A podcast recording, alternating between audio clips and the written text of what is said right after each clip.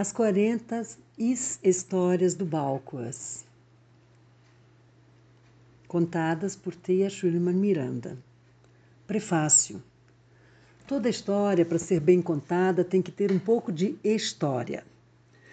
Tem que poder trazer consigo um tanto de fantasia, um tanto de cor, um tanto de humor, para transportar o outro ao universo desse enredo. É nesse espírito que quero contar as is histórias do Balquas, com um tanto de factualidade e um tanto de imaginação. É para mim um grande regresso ao tempo e também a história da minha vida. É uma grande viagem por esses caminhos traçados, entrelaçados e principalmente compartilhados.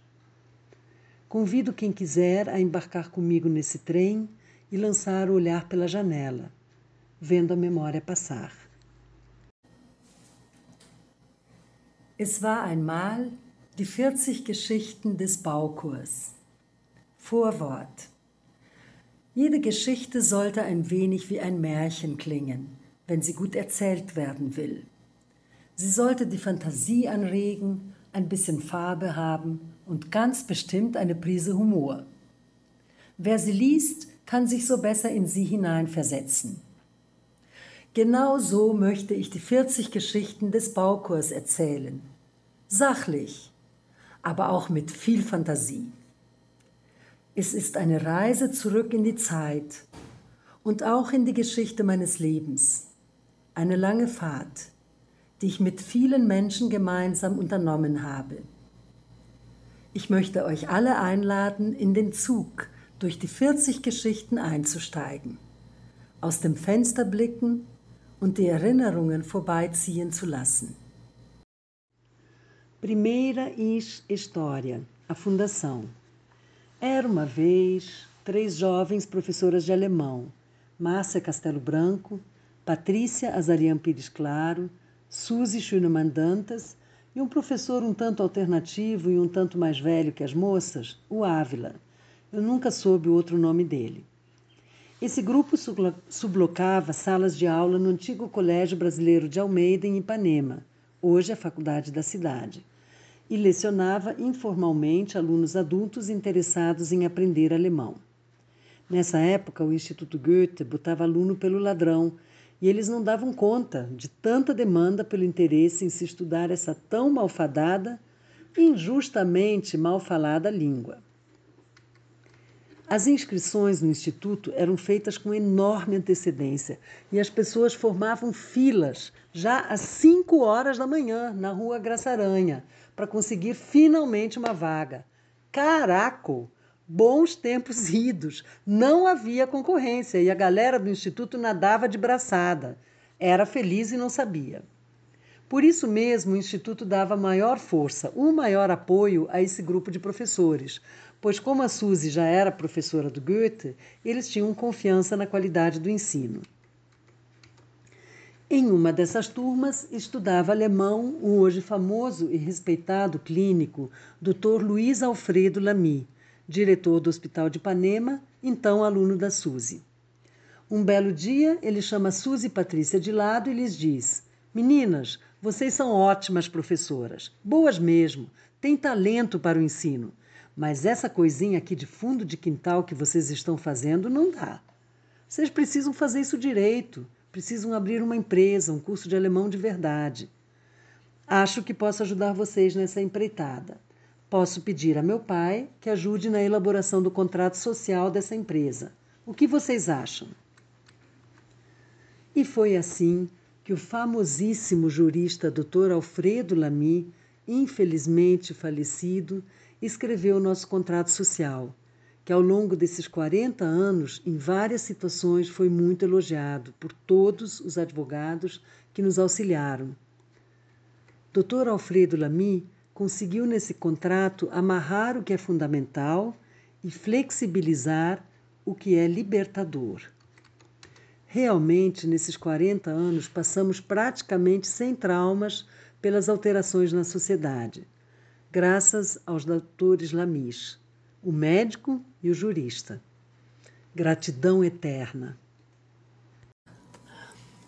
Kapitel 1 Die Gründung Es war einmal drei junge Deutschlehrerinnen, Márcia Castelo Branco, Patrícia Azarian Pires Claro, Susi Schönemann Dantas und Avila, ein älterer Lehrer, der der Alternativbewegung ziemlich nahe stand und dessen Familiennamen ich nie erfahren habe.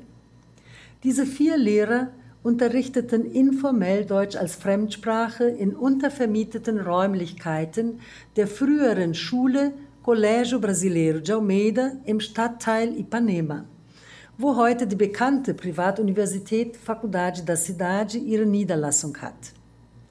Erwachsene, die sich für diese so schwere, oft zu Unrecht geschmähte Sprache interessierten, hatten so die Möglichkeit, in der Südzone von Rio Deutsch zu lernen. Seinerzeit war das Goethe-Institut in Rio so stark überlaufen, dass es nicht alle Interessenten in seinen Kursen aufnehmen konnte. Die Einschreibungen wurden Wochen vor Unterrichtsbeginn angesetzt und die armen Kursteilnehmer mussten schon um 5 Uhr morgens in der Grassaranha Straße im Zentrum Rios Schlange stehen, um nach langen Wartestunden endlich einen Platz zu ergattern. Oder oft auch keinen. Hm, das waren echt gute Zeiten, fantastische Zeiten, in denen die Sprachschulen noch nicht miteinander konkurrierten und das Goethe-Institut überschüssige Kursteilnehmer vermittelte. Wir ahnten nicht, was für glückliche Umstände das waren. Ein Schüler der von Susi geführten Klasse war ein heute berühmter Arzt, Dr. Luis Alfredo Lamy, Direktor des bedeutenden staatlichen Krankenhauses Hospital de Ipanema. Eines Tages rief Dr. Lamy Susi und Patricia zur Seite und sagte, Liebe Mädel, ihr seid fantastische Deutschlehrerinnen. Ihr habt großes Talent. Aber das, was ihr hier in diesen untervermieteten Klassenräumen treibt, ist einfach unmöglich. Total unprofessionell. Ihr müsst die Sache anders angehen und einen eigenen Betrieb gründen. Eine richtige Sprachschule für Deutsch. Ich glaube sogar, ich kann euch dabei helfen. Ich könnte meinen Vater fragen, ob er nicht euren Gesellschaftsvertrag erstellt. Und so kam es, dass unser Gesellschaftsvertrag von Dr. Alfredo Lamy, Vater, einem der wichtigsten Juristen Brasiliens, angefertigt wurde. Und dazu noch kostenlos. Im Laufe der Zeit wurde dieser Vertrag von mehreren Rechtsanwälten und Juristen gelobt. Denn Dr. Alfredo Lamy hatte in dem Vertrag alles abgesichert, was notwendig war und uns zugleich einen gewissen Freiraum eingeräumt, so dass alle Änderungen, die das Unternehmen Baukos betrafen, im Laufe der Jahre kein Trauma hervorgerufen haben. Ein großes Lob und ein enormes Dankeschön an beiden Lamis, an den Arzt und an den Juristen.